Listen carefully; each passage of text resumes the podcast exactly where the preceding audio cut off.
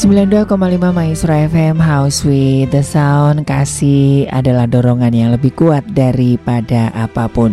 Shalom dan selamat malam Sobat Maestro. Apa kabar Anda? Doa dan harapan kami Anda tetap sehat dan tetap menikmati segala kebaikan Tuhan. Senang sekali ya kita boleh ketemu kembali di program uh, Pelangi Kasih ya. Di hari ini ya saya penginjil Ari, rekan Yuda dan tentunya bersama Bapak Pendeta Yahya Purwanto Kembali akan menemani Anda untuk kita bersama-sama belajar tentang kebenaran firman Tuhan dan iman Kristiani. Bagi Sobat Maestro yang ada pertanyaan ya seputar uh, firman Tuhan Langsung bisa SMS ataupun WhatsApp di 081 321 000925. Apa kabar Pak Yahya Purwanto? Ya, kabar baik. Puji Tuhan. Sehat ya Pak ya? ya? Tadi Mas Ari nyebut keliru tadi. Apa itu Pak? Tadi ngomong program Pelangi Kasih. Oh Pelangi, oh aduh oh, iya ya Mutiara Sabda. Aduh mohon maaf ya. Mutiara Sabda. Aduh. Iyalah. Soalnya biasanya siaran pelangi kasih Pak. Nah, itu, Aduh mohon maaf. Aduh saking ini rutinnya jadi. Iya Pak saking sampai saking banyaknya acara. Banyaknya acara iya di Mutiara Sabda ya sob. Mutiara Sabda ya sobat maestro. Aduh mohon maaf ya dari uh, waktu kemarin-kemarin juga Pak. Untung diingatkan Pak uh, Yaya Purwanto. Oke Pak kita sudah ada tiga ya. sobat maestro ya yang sudah mengirimkan pertanyaan ya. Selamat malam untuk untuk Pak Wahyu di uh, Holis ya. Ini ingin menanyakan kan uh, terjemahan Alkitab itu kan ada beberapa ya waktu itu kita sudah cukup uh, pernah bahas. Nah, kira-kira Alkitab yang mana Pak yang sebaiknya dibaca, Pak? Ya, kalau pertanyaan cuma sekedar sebaiknya yang mana dibaca ya semua terjemahan Alkitab boleh dibaca. Hmm. Bisa dibaca semuanya.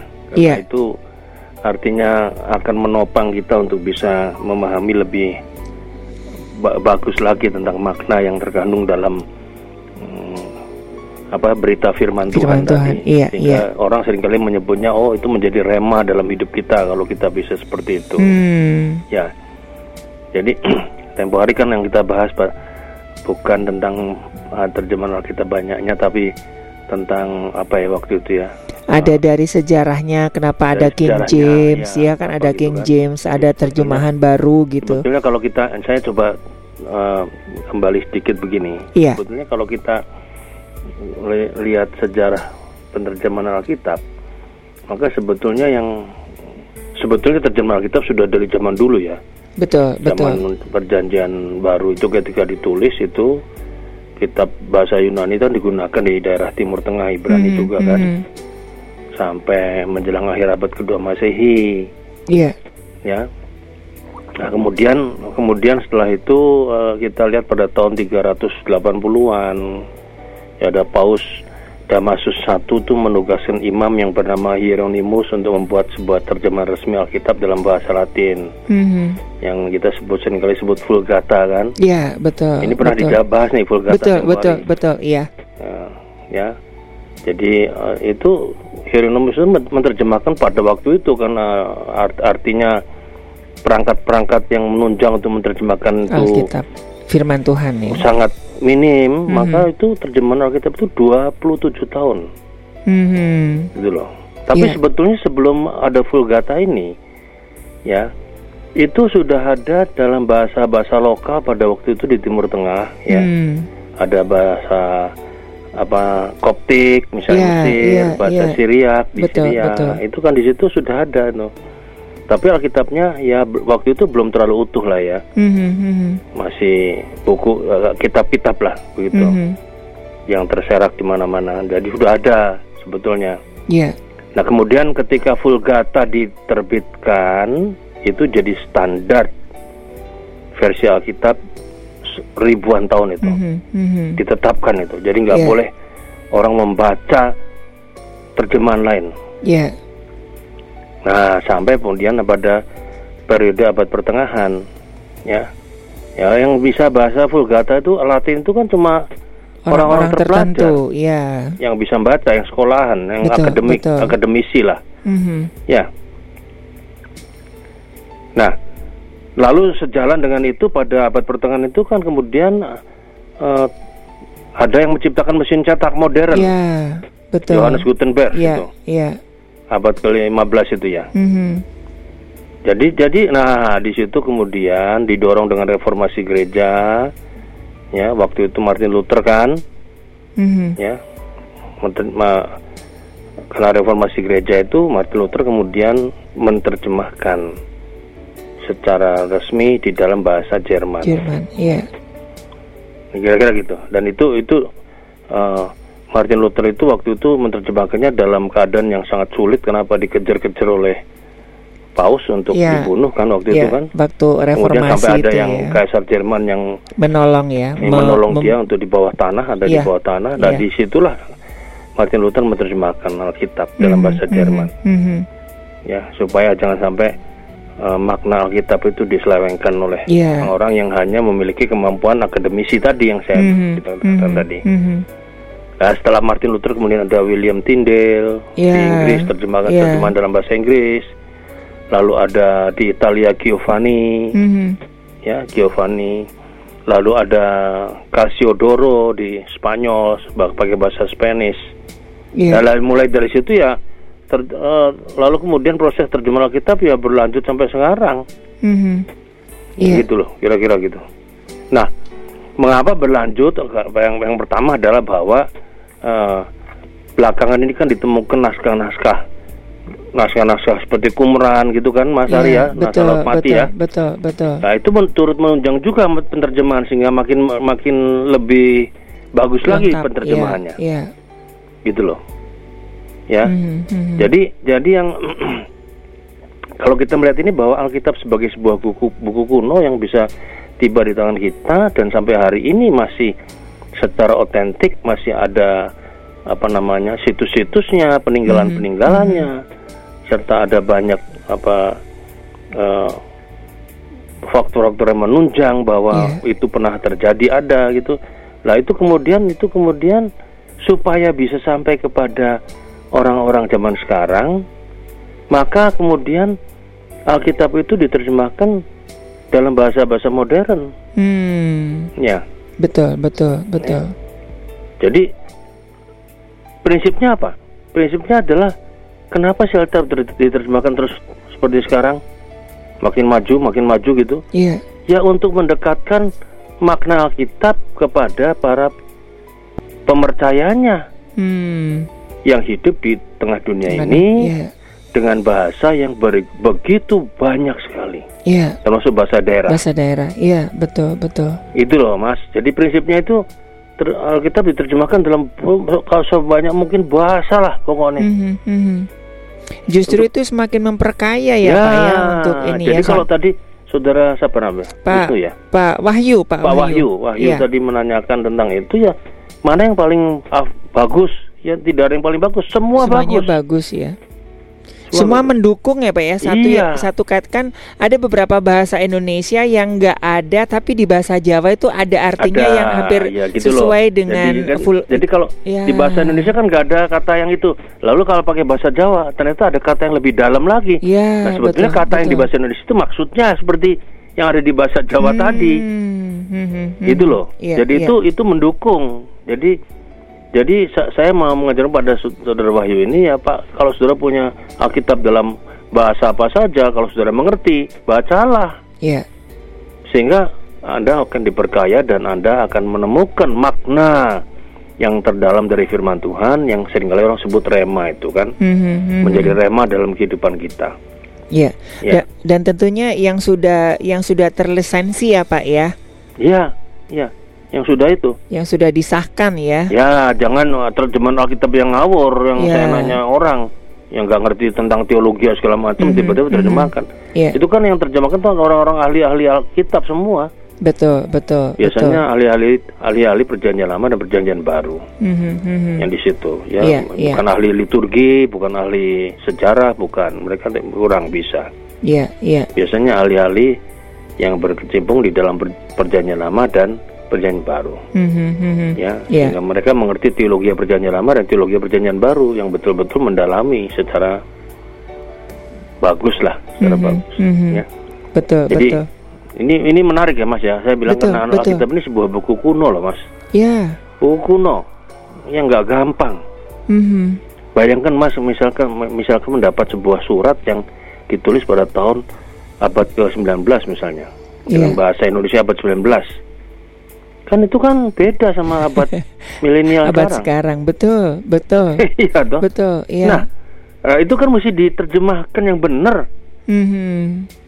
gitu sehingga buku kuno ini tiba di tangan kita benar-benar kita bisa mendekatkan diri dengan makna firman yang ada di dalam yeah. itu mm-hmm. ya hmm. dengan mm-hmm. bahasa kita yeah. sehingga apa sehingga ketika kita menjiwai dengan bahasa kita yang kalau saudara orang uh, bahasa Dayak ya suku Dayak yeah. ya bahasa Dayak kalau yeah, ada yeah. bahasa Papua bahasa Papua ada misalnya mm-hmm. kan gitu kan mm-hmm. itu lebih menjiwai nanti Iya, yeah, iya. Yeah. Lebih memahami kita. Jadi betul-betul kita ketika kita memahaminya kita nanti bisa menerapkannya. Tentu ini dengan kekuatan dan kuasa Roh Kudus. Betul, betul. Jadi itu kira-kira gitu. Jadi Saudara Bayu kalau pertanyaannya mana yang paling afdol ya semua afdol. Iya. Yeah, Asal itu legal. Betul, betul. Ya, yang betul. sudah disahkan oleh paling tidak karena sekarang sudah ada organisasinya kan lembaga kitab dunia UBS United yeah. Bible Society. Mm -hmm ya kalau di Indonesia itu paling tidak sudah diterjemahkan oleh LAI Lembaga ya. Kitab Indonesia. Iya, iya. Di situ. Makanya hmm. yang sekarang dipakai oleh gereja Katolik maupun gereja Protestan kan di Indonesia kan yang lembaga Kitab Indonesia. Betul, kan? betul, betul. Dan ada kelembaganya di tiap negara. Iya, iya. Ya. Dan yang penting juga ini apa ya uh, kegunaannya mau untuk apa sih kalau untuk pemahaman sehari-hari ya cukup lah Pak yang berbahasa Indonesia. Kalau misalkan iya, untuk iya. Anda untuk mau berkhotbah atau untuk uh, eksegesis ya iya, boleh dengan iya. beberapa iya. acuan ya Pak ya. Iya. Kalau untuk sehari-hari ya Iya. Ya bolehlah dengan bahasa Indonesia LAI atau uh, atau terjemahan ya. baru itu kan ada juga ya. ya begitu memang begitu mm-hmm, jadi mm-hmm. ketika kita kalau saudara membaca suatu ayat Alkitab ya misalnya oh yeah. saya kok nggak ngerti ini ya coba pakai bahasa yang Jawa yeah. coba bahasa Sunda dibaca coba ke bahasa Inggrisnya dibaca nanti kita akan mengerti oh iya ternyata ini maksudnya mm. lalu kita akan mengerti yeah, gitu yeah. loh Yeah. Ya, artinya kalau kita mau menjadi otodidak loh ya. Mm-hmm. Tapi kalau ada mau mengerti secara instan ya datanglah di kelompok pemahaman Alkitab. Nah, nanti dengar dari pendeta yang menguraikannya pasti mm -hmm. jadi ngerti mm -hmm. kita kan mm -hmm. gitu. betul betul mm. betul iya nanti kalau ikut itu diajari bahasa aslinya malah itu lebih bagus ya pak ya, lebih bagus lagi ya ya tapi untuk untuk sehari-hari ya cukup lah ya dengan okay. apa yang sudah disahkan ya, oleh yang penting itu ya. sebetulnya bukan kita yang mana yang bagus yang penting dilaksanakan oh menurut saya. nah itu oke okay. jadi kalau kita sudah mengerti makna yang terkandung di dalamnya kita melaksanakannya melakukannya hmm. itu yang yang bagus bukan cuma sekedar mencari mana yang mana keren-kerenan gitu ya Pak ya Abdul bukan nggak ada yeah, gunanya yeah, yeah, kalau paling Abdul pun kita ngerti lalu kemudian kita nggak melakukannya untuk apa mm -hmm, mm -hmm. karena okay. Yesus berkali-kali berulang kali mengatakan hanya dengan melakukannya engkau akan hmm. berhasil.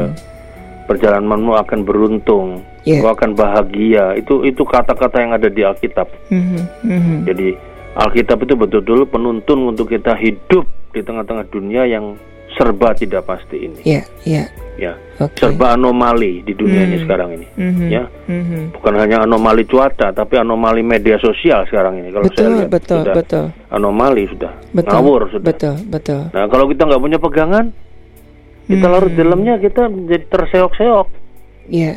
tapi kalau kita punya firman kita bisa menormir itu bisa artinya kita bisa menilai itu dengan firman oh ini benar apa enggak enggak benar ya sudah tinggalkan mm-hmm, mm-hmm. yang anomali itu kan begitu kan iya yeah, iya yeah ya jadi okay. itu karena karena bagaimanapun juga Alkitab itu adalah pedoman hidup mm-hmm. mas betul betul betul ya, kalau hidup kita mau berhasil aman menuju ke masa depan bersama dengan Tuhan terus nah Alkitab itulah kuncinya mm-hmm. oke okay.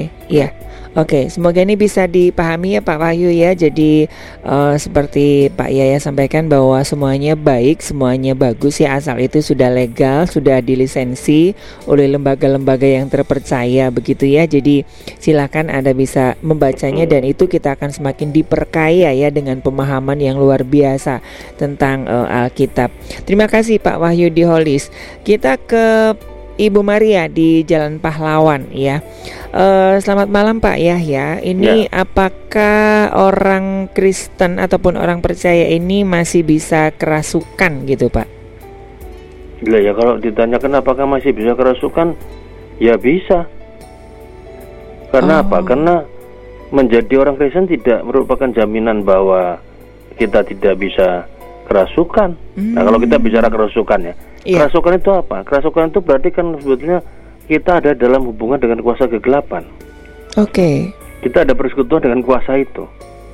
Hmm. Nah, orang Kristen bisa nggak ada berhubungan dengan kuasa itu? Ya ada. Ya. Yeah. Ya, bukan.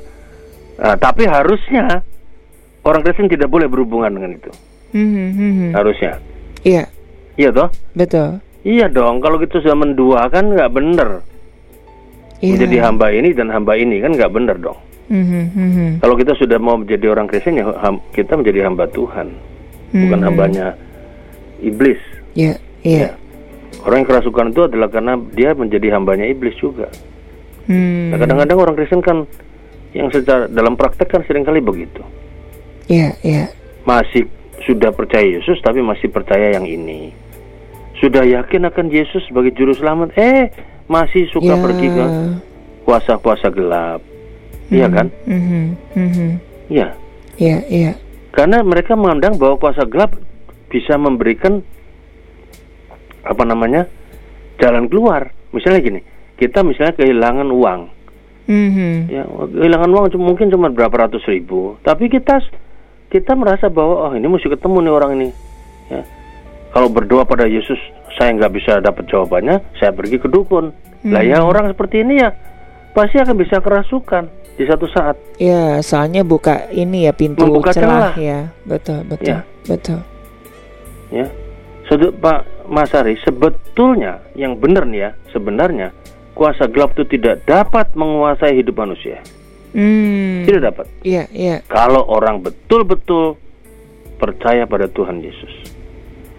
Betul. Karena ya karena Yesus, ketika Yesus di kayu salib dia sudah mematahkan kuasa iblis, hmm. kuasa maut. Ya, yeah, yeah. Tapi dia, tapi kalau orang tidak mau melihat itu seperti, seperti yang sebagai suatu yang 100%, nah nanti kita akan seperti ini. Contoh yang ada di perjanjian lama kan misalnya gini, Raja Saul. Iya. Raja betul. Saul itu kan percaya sama Tuhan dia percaya. Mm -hmm. Tapi ketika di satu saat dia mulai undur dari Tuhan, lah dia, dia minta petunjuk ya arwah dengan dengan hal-hal. Di situ dia kerasukan, iya, kegilaan. Iya, iya. betul, betul. Ya, sampai betul. melihat seolah-olah apa namanya Samuel, Samuel itu hidup kembali kan? Iya, iya. Padahal Samuel udah mati. Mm-hmm, ya, itu loh. Mm-hmm. Jadi di situ itu itu tipe tipikal kerasukan juga, walaupun tidak dalam bentuk seperti kerasukan yang ada di misalnya yang itu ya yang diusir uh, Tuhan Yesus itu ya, ya yang itu, uh, di itu, Gerasa itu, itu ya keras itu karena hmm. itu kan namanya legion kan iya iya dan itu orang belum percaya sih Pak ya, ya itu belum percaya memang ya. Hmm, hmm, ya tapi tapi saya mau mengatakan bahwa hati-hati ya, ini ya. kuasa gelap ini bisa seperti legion ribuan ini ya. dalam hidup kita hmm. jadi hmm. kalau kita saya mau melihat melihatin gini ya supaya kita nggak bisa kerasukan mari kita coba lihat Markus 16 ayat 17. Markus okay. 16 ayat 17. Oke, kita coba lihat ya Markus 16 ayat 17, Pak Mas. Markus 16 ayat yang ke-17. Demikian firman Tuhan, Tanda-tanda ini akan menyertai orang-orang yang percaya. Mereka akan mengusir setan-setan demi namaku. Mereka akan berbicara dalam bahasa-bahasa yang baru bagi mereka. Ayat 18, mereka akan memegang ular dan sekalipun mereka minum racun maut, mereka tidak akan mendapat celaka, mereka akan meletakkan tangannya atas orang sakit dan orang itu akan sembuh. Nah, jadi yang terutama pada ayat 17 17, ya. ya. Tanda-tanda ini menjadi orang orang percaya, mereka akan hmm. mengusir setan-setan demi namaku. Itu penting itu. Ya. Jadi sebetulnya kuasa gelap tidak dapat menguasai manusia kalau kita memakai nama Yesus saja itu garansi sudah. Iya. Coba kita lihat lagi Mas 1 Yohanes pasal 5. Oke. Okay. 1 Yohanes pasal 5 ayat 18.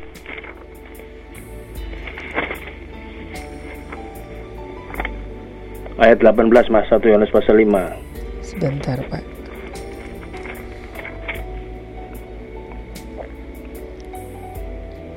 Satu Yohanes satu Yohanes pasal yang ke eh kok dua Satu Yohanes pasal 5 ayat yang ke 18 mas. Oke satu Yohanes pasal yang kelima ayat ke delap uh, pasal 15 ayat 18 Pasal 5 mas Pasal, pasal 5. 5 ayat yang ke 18 Kita tahu bahwa setiap orang yang lahir dari Allah tidak berbuat dosa Tetapi dia lahir dia yang lahir. Tetapi dia yang lahir dari Allah melindunginya dan si jahat tidak dapat menjamahnya. Amin. Nah, jadi jelas kan? Betul, nah, betul. Itu ini jelas. Orang yang lahir dari Allah tidak berbuat dosa. Nah, kalau yeah. kita berbuat dosa, kita kan tidak lahir dari Allah. Mm-hmm. Ya, si jahat akan menjamah kita. Iya. Yeah. Iya loh? Iya. Iya. Or, saya mau mengatakan kerasukan tuh jangan diartikan seperti seolah-olah orang yang menggelepar-gelepar kayak orang seperti hmm, yang di Lake Legion itu iya, ya bukan. Iya, iya. Kalau orang kerasukan zaman sekarang itu ya orang yang misalnya mencuri, korupsi misalnya itu kerasukan setan itu sebetulnya. Hmm. Karena iblis sudah masuk dalam dia dan mengumandangkan bahwa kamu nggak usah pakai norma Allah, iya, kamu iya, pakai norma saya. Iya, itu iya. ambil aja uang itu, nggak ada yang tahu kok. Kamu ambil aja.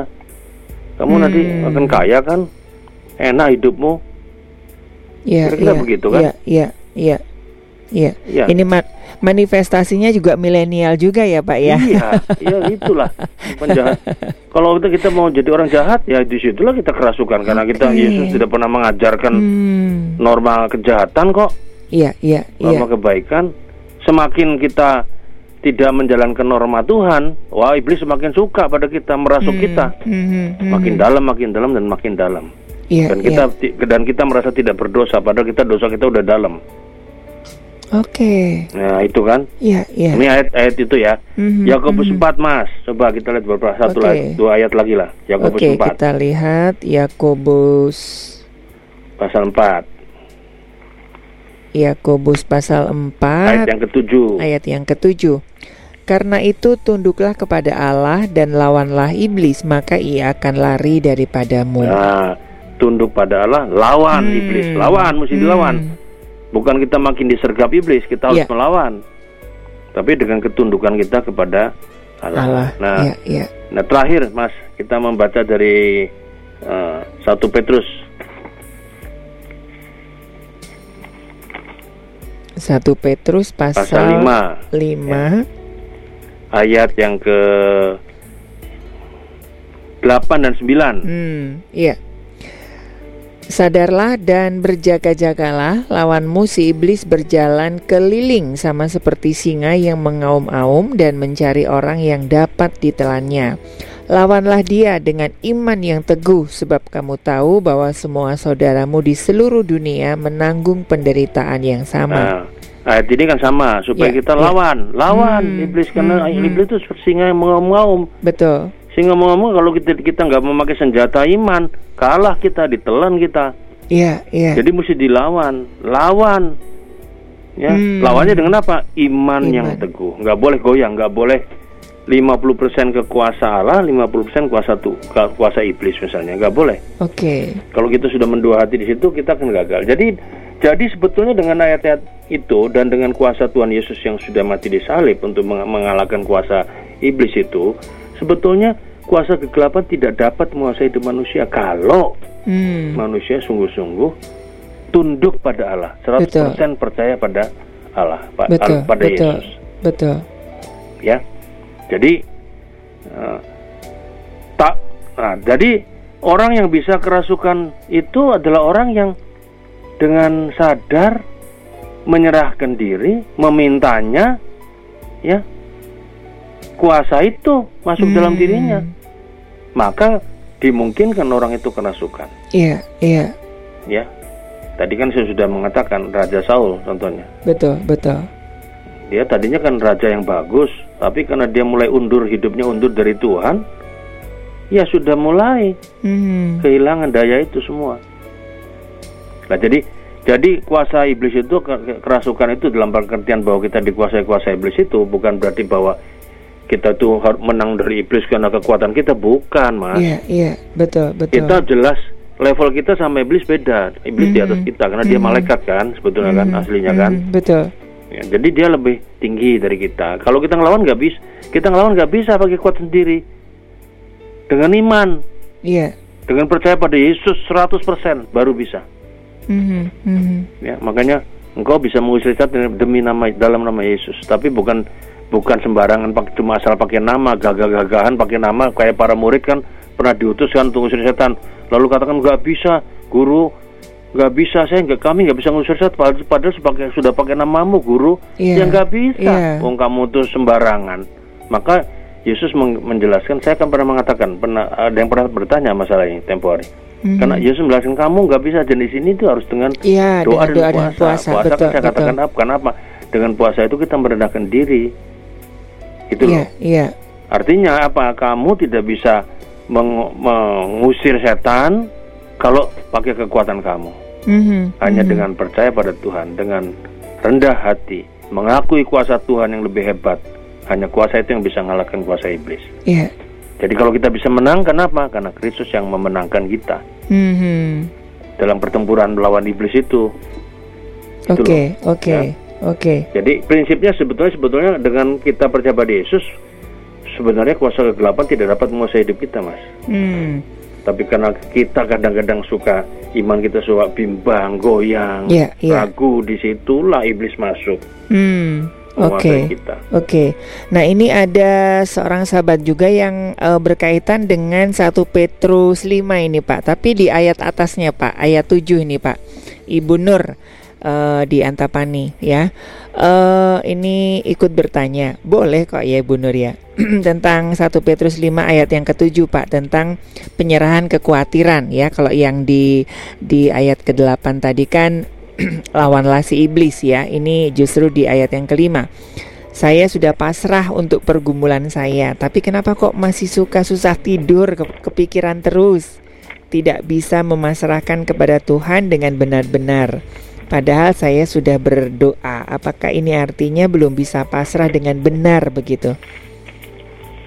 Ya jadi jadi kalau kita bicara tentang kepasrahan itu di 1 Petrus pasal 5 ya, itu kan ayat yang ke 7 kan Mas? Betul, betul Pak.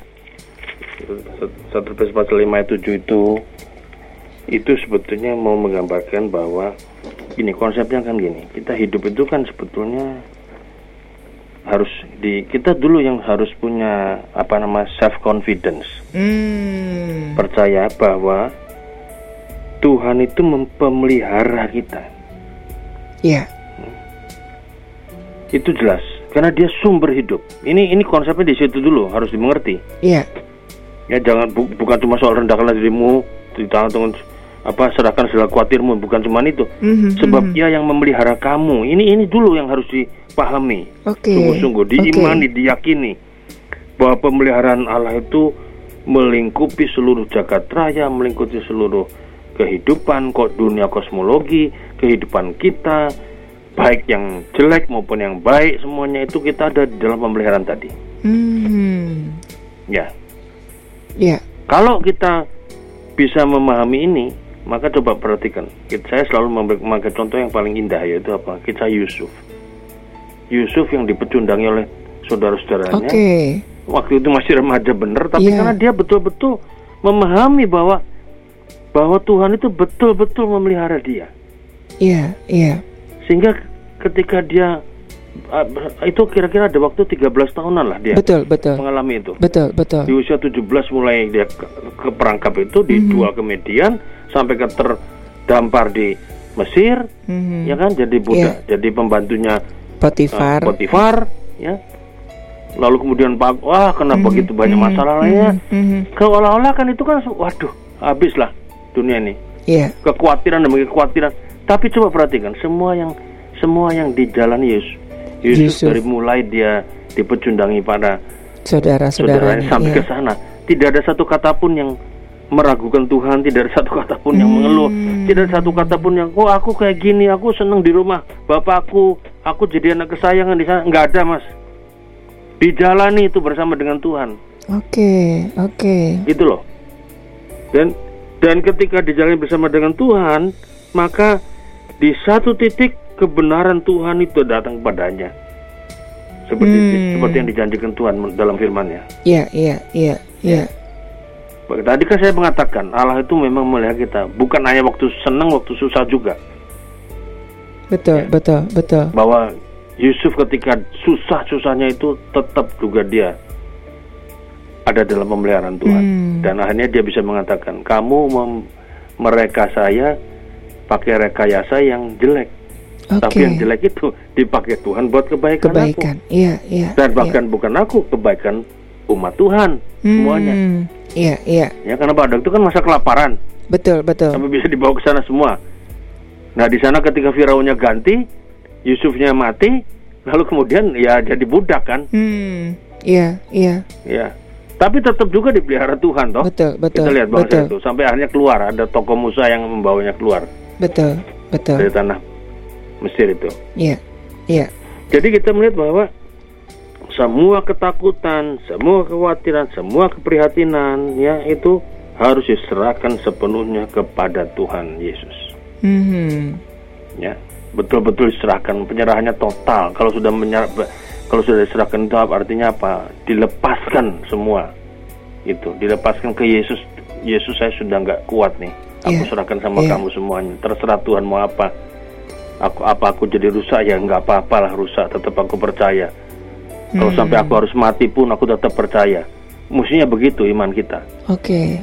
Okay. Itu loh mas. Hmm. Kira-kira hmm. gitu. Iya yeah, iya. Yeah. Jadi dengan dengan demikian nanti di situ kita melihat bahwa eh iya di tengah badai, di tengah rasa takut, khawatir, di tengah keadaan bagus, yang bagus pun, eh ternyata Tuhan pelihara kita. Mm-hmm. Mm-hmm. Ingat satu contoh lagi di Alkitab betapa takut dan khawatirnya ketika kapal para murid mau tenggelam di danau yeah. Tiberias. Tiberias, ya. Yeah. Ya badai, angin apa itu disebutkan apa? angin sakal angin gitu ya. sakal ya. Mm-hmm. ya sakal itu sakal itu udah luar biasa dah mm-hmm. mm-hmm. mati Yesusnya malah tidur mm-hmm. di buritan ya mm-hmm. buritan itu adalah simbol kemudi kapal kapal yeah. itu jalannya lewat buritan mm-hmm. bisanya jalan tuh dikendalikan buritan pak mas iya yeah, yeah. Yesusnya tidur mengendalikan bayangkan yeah, betul, artinya apa betul. di tengah badai itu sakal itu nggak nggak ada masalah sebetulnya tapi kan Yesus mengatakan eh, kamu memang kurang percaya kok hmm. kan begitu kan akhirnya Yesus kan iya yeah. ya kan harusnya kamu percaya aku bersama kamu loh walaupun aku tidur aku bersama kamu mm-hmm. jangan takut kelihatannya Yesus tidur tapi Yesus mengerti semua yeah. kesulitan pergumulan kita kekhawatiran kita kesusahan kita dan lain sebagainya Hmm, hmm. Itu yang harus kita pahami. Betul. Sehingga dengan demikian betul. apa dengan demikian memang hidup itu ringan jadinya. Betul, betul. Iya. Iya, iya. Ya kalau kita kalau kita kekhawatiran kita kita mau pegangi terus, kita makin khawatir, Mas. Hmm. Kesulitan kita makin kita pegangi makin su makin sulit, makin kita nggak bisa menyelesaikan. Iya, iya. Bisa nggak kita sudah optimal kok. Sampai di sini Tuhan kemampuan saya optimal ya sudah. Terserah Tuhan. Kalau saya memang harus sulit saya jalani sulit ini Iya, kan begitu. Iya, iya. Ya. Kan juga suka ada ilustrasi yang itu loh Pak yang ada orang yang mikul barang terus di naik mobil gitu kan. Mm -mm. Bebannya nggak ditaruh malah bebannya digendong tetap digendong. Iya, iya. Kan ada orang yang mikul beban digendong padahal dia naik truk gitu ya, iya. ya padahal udah ditaruh aja kan enak dia leya-leya gitu ya. Harusnya kan ditaruh. Hmm. Iya kan?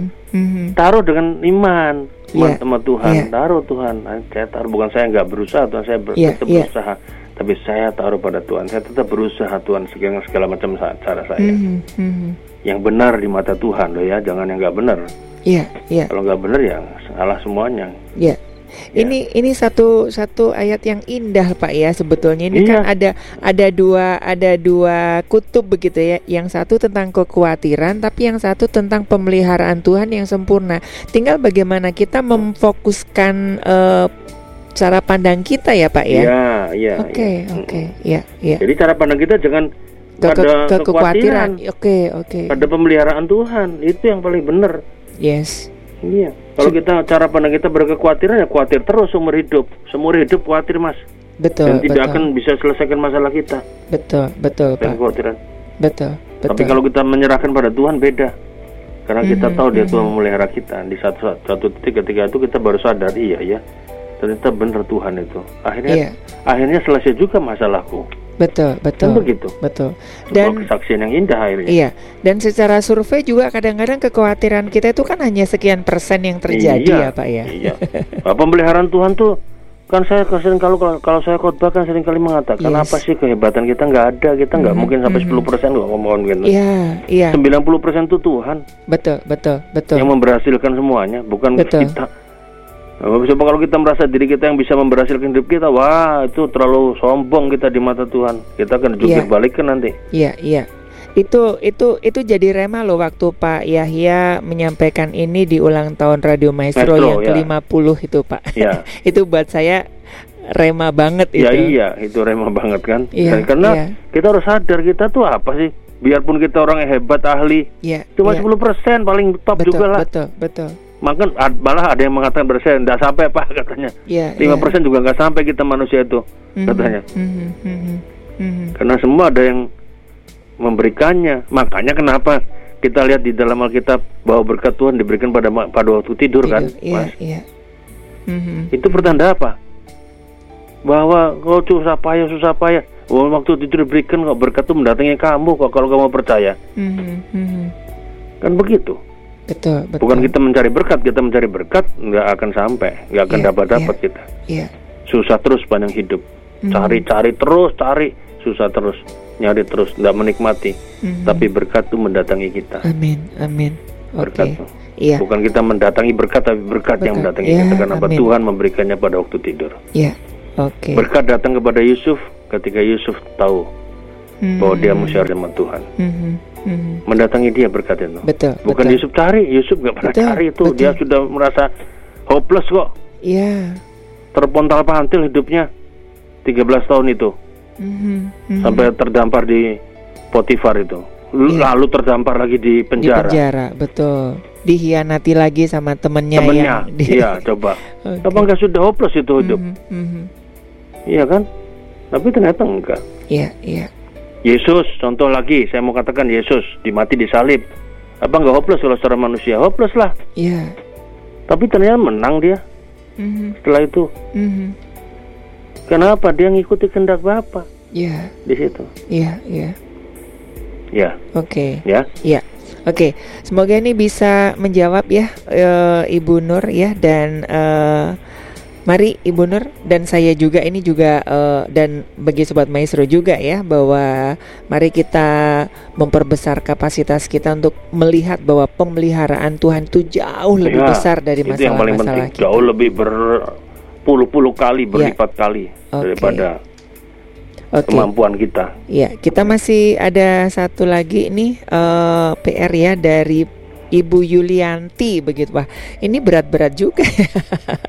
ini tentang kristologi nih Pak.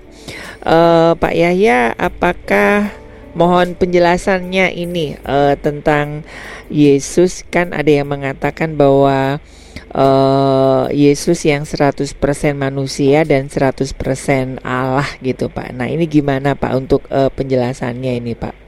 Ya kon- konsep ini sebetulnya eh, mulai ada di perjanjian baru kan ya. Hmm. Ya, makanya Yesus itu digelari anak Allah dan digelari juga anak manusia. Iya, iya. Itu artinya apa? Itu itu bisa kita baca ada kata anak Allah tapi kata anaknya itu hurufnya bukan huruf kecil ya. Kalau huruf Hmm. kecil itu anak dalam arti kata lahiriah ya. Iya. Anak anak huruf besar A-nya itu artinya gelar sebetulnya. Gelar yang diberikan Bapa kepada Yesus, anak Allah dan anak manusia Iya. gitu loh. Nah itu yang menggambarkan ke 100, 100% dia Allah, Hmm. 100% juga dia manusia, Iya, iya. gitu loh. Ya Tapi, itu Pak- dibuktikan dari apa? Hmm. Kalau dibuktikan dari uh, karya-karyanya. Hmm. Kalau 100% Allah ya kita lihat bahwa bagaimana apa dia eh, melakukan banyak mujizat, bagaimana Hmm. dia uh, bisa uh, bahkan mem- mem- membangkitkan orang mati aja dia bisa. Iya, iya. Iya. Kalau bukan kuasa Allah, siapa yang membangkitkan? Kan nggak bisa manusia membangkitkan. Hmm. Ya. Hmm. Hmm. Itu kira-kira gitu. Jadi keajaiban demi keajaiban, mujizat demi mujizat dia bisa lakukan. Iya, iya. Itu itu itu kan berarti dia Allah. 100% Mhm. Allah, bukan 50%. Oke. Tapi kalau dia disebut 100% manusia juga ya manusia 100%. Kenapa? Iya. Ya lahir dari anak darah Maria, ya. Hmm. Gitu loh. Lalu dia kemudian bisa menangis, ada tanda-tanda ciri manusia kan begitu toh. Ada ciri kelemahannya kan? Mhm. Ya. Betul, betul. Itu kira-kira begitu ya. Kemudian ada kadang-kadang kadang-kadang hatinya eh, tergerak belas kasihan. kasihan, Itu kan iya. sebetulnya kan ciri-ciri manusia Mhm, semuanya. mhm, mhm. Ya. Iya, makan juga lapar juga. Ya lapar gitu, haus kan gitu semua ada lah. Kalau itu. Tuhan- capek ya, Ya, kan juga capek ada. Betul, betul, Itu betul. semua ada. Nah, nah, Mas ini sebetulnya konsepnya ini kenapa kok 100% 100% nih? Karena ini ada hubungannya dengan dosa manusia ini sebetulnya. Oh, iya. Ya. Jadi jadi Yesus itu kan menga- menghapus dosa manusia. Mhm, mhm. Kalau kita bicara dosa manusia itu sebetulnya apa? Yaitu hubungan dengan Tuhan terputus. Iya. ya. Makanya kenapa dosa digambarkan kadang-kadang seperti jurang Iya. yang dalam yang Dalam, tidak bisa, iya, bisa diseberangi iya. oleh Tak manusia. terjangkau, iya. Lalu yang bisa nyebrang siapa? Ya orang yang jalan di atasnya dibuat jembatan. Hmm. Kalau jurang dalam kan bagaimana cara bisa mengatasi jurang itu? Mhm, mhm. Kan harus ada jembatan Iya, yang hubungan sisi kiri dan kanan Kiri itu dan ya. kanan. Iya. ya toh? Jembatannya itu Yesus, Mas. Yes. Ya dosa itu jurang antara Allah dan manusia. Mhm. Jembatannya Yesus. Mhm. Nah, supaya jadi jembatan, Yesus tidak bisa menjadi cuma 100% manusia. Ya nggak bisa. Iya, iya. Tapi juga tidak bisa cuma 100% Allah tanpa 100% manusia. Iya. Kalau Yesus cuma Allah aja nggak pernah jadi manusia, ya nggak bisa jadi jembatan. Iya. Karena karena dia ada di sisi, di sisi Allah kan berarti kan? Iya, tetap ada batasan ya, Iya. Pak ya. Iya. Tetap iya. itu ada ada jurang. Iya. Wong dia Allah, Mhm, mhm. kalau dia manusia biasa, ya tetap ya nggak bisa. Iya. Tetap ada jurang. Iya, iya. Nah, Iya, oleh karena itu di dalam satu apa na- dalam satu pribadi Yesus ini melekatlah keilahian dan Hmm. kemanusiaannya. Mhm, mhm. Sehingga Yesus jadi jembatan Yes. yang ter, sebenarnya kalau secara secara struktur bangunan ya jembatan itu kan di, dibuat dari beton segala macam itu kan gitu. hmm. Yesus ya kira-kira gitulah. Di Iya, situ ada blend blend blended antara Allah dan manusia Hmm, dalam satu pribadi yaitu Yesus. Yesus. Iya, iya. Sehingga hubungan kemudian dijembatani. Oke. Makanya Yesus disebut dalam Yohanes 14, akulah jalan dan kebenaran dan, hidup. kehidupan. Iya. Engkau akan hidup, engkau akan masuk jalan itu, jembatan itu Mhm, menuju Bapa, mhm. ya. Engkau akan mengalami kebenaran di dalam Bapa kalau lewat jembatan itu. Iya. Kira-kira gitu. Nah, jadi di situlah, di situlah sebetulnya konsep tentang 100% Allah, Allah dan, dan 100%, 100% manusia. manusia. Oh. Ya, ini Ya, yang kalau kadang- Allah, ya Allah 100% tidak pernah menjadi manusia, ya nggak bisa Hmm. membuat jembatan. Mhm. Iya, iya, iya. Tapi kalau manusia saja juga, ya nggak bisa bikin jembatan. Iya, betul, betul. Tapi ketika strukturnya di, di blendedin antara Allah dan manusia di situ jadi satu itu dalam satu pribadi Yesus itu jadilah dia jembatan. Oke, wow, ini ini yang sangat luar yang biasa. dari tepi manusia bisa ke tepi Allah. Allah. Ya. mm. Makanya orang tidak bisa datang kepada Bapa kalau nggak lewat dia. Yes, yes. Nggak bisa lewat jembatan itu, tetap ada jurang. Oke. Mau pakai cara apa pun nggak bisa. Oke. Oke. Nah, Nah, ini, Iya betul, ini. betul, betul dan Jadi, ini ya. ini sangat indah sekali Pak ya. Jadi saya pikir ini mengakhiri kontroversi pro dan kontra ya dan oh ternyata ini berbicara tentang dosa ini dan Ya, jembatan. Oke. betul. Ya, Jadi ya, ya, ya. bicara tentang dosa, Mhm, mhm. A- ada kepentingannya kenapa Yesus Iya, mesti iya. harus Allah 100%? Kenapa Mhm, mesti manusia 100%? Kenapa mesti Mhm. lahir dari darah, Maria? Mhm. Ya kan? Oke. Kenapa dia mesti harus lahir dari Roh Kudus bukan dari hasil pernikahan Iya. biasa Mhm, laki-laki dan perempuan suami dan istri? mhm. Ya toh? Ya, iya. Karena dalam dalam diri Yesus tuh keilahian dan kemanusiaan melekat jadi satu. Betul, betul, betul. Dan itu yang membu- membuat jurang dosa tadi bisa dijembatani oleh Yesus. Oke, okay, oke. Okay. Yeah. Maka Yesus kemudian mati di salib untuk menebus dosa manusia. manusia. Okay. Lalu jalan menuju ke Bapa menjadi mm -hmm. jelas. Oke, okay. wow ini sangat jelas sekali ya Sobat Maestro ya. Dan uh, sebetulnya kepingin digali lagi Pak, tapi karena waktu kita sudah ya. ya. Oke okay, sekali lagi terima kasih untuk uh, Pak Wahyu, Ibu Maria, Ibu Yulianti, Ibu Nur begitu ya uh, ini sangat me memberkati kita dan ya terutama Bapak Yahya Purwanto yang begitu indah sekali menjelaskan uh, ayat demi ayat begitu. Sekali lagi terima kasih Pak Yahya Purwanto. Kita akan ketemu lagi di Mutiara Sabda yang akan datang ya Pak ya. Ya. Oke, baik Sobat Maestro, dari Gerah Maestro Jalan Kaca Piring 12 Bandung, saya penginjil Ari, juga Pendeta Yahya Purwanto dan rekan Yuda mengundurkan diri dari Mutiara Sabda. Ketahuilah bahwa jika seseorang hidup dalam dorongan, ia akan belajar menjadi percaya diri. Selamat malam dan Tuhan memberkati.